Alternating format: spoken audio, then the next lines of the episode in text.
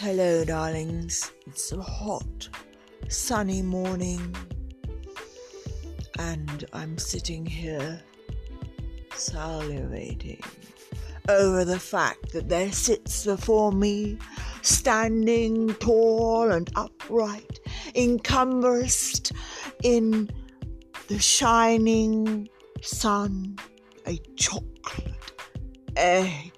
A chocolate egg is is the ideal of a woman of my age. An egg because we no longer produce them, and chocolate because they are easily absorbed by us, our throat. It slithers down and stays in in our throat, and we can cough it up a little bit and smell our breath, our chocolatey breath, and then lick in between our teeth again. Close our eyes, for it is better to eat chocolate when thou hast thy eyes closed. But look, ahead of me is a three-layered chocolate with a strawberry inside it. Oh my!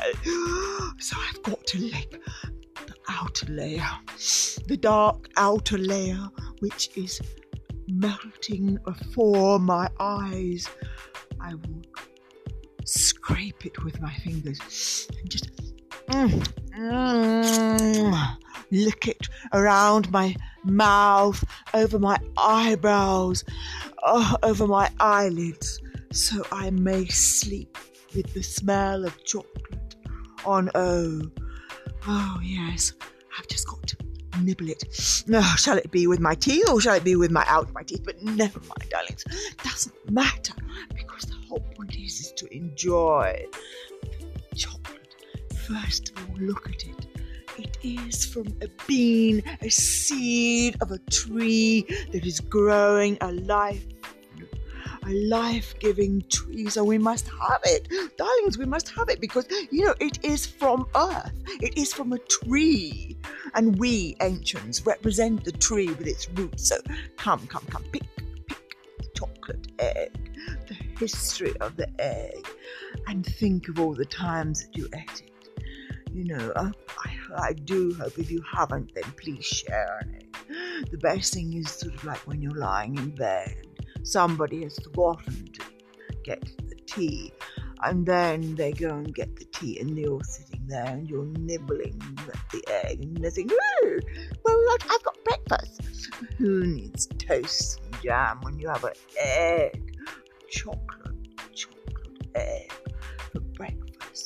And lie down, darlings, lie down. You know, we're oldest, we can lie down and expose ourselves to the sun and just hold the egg, and each of us lick a little bit and nibble and nibble and nibble and nibble and nibble until to see who can get to the inner strawberry.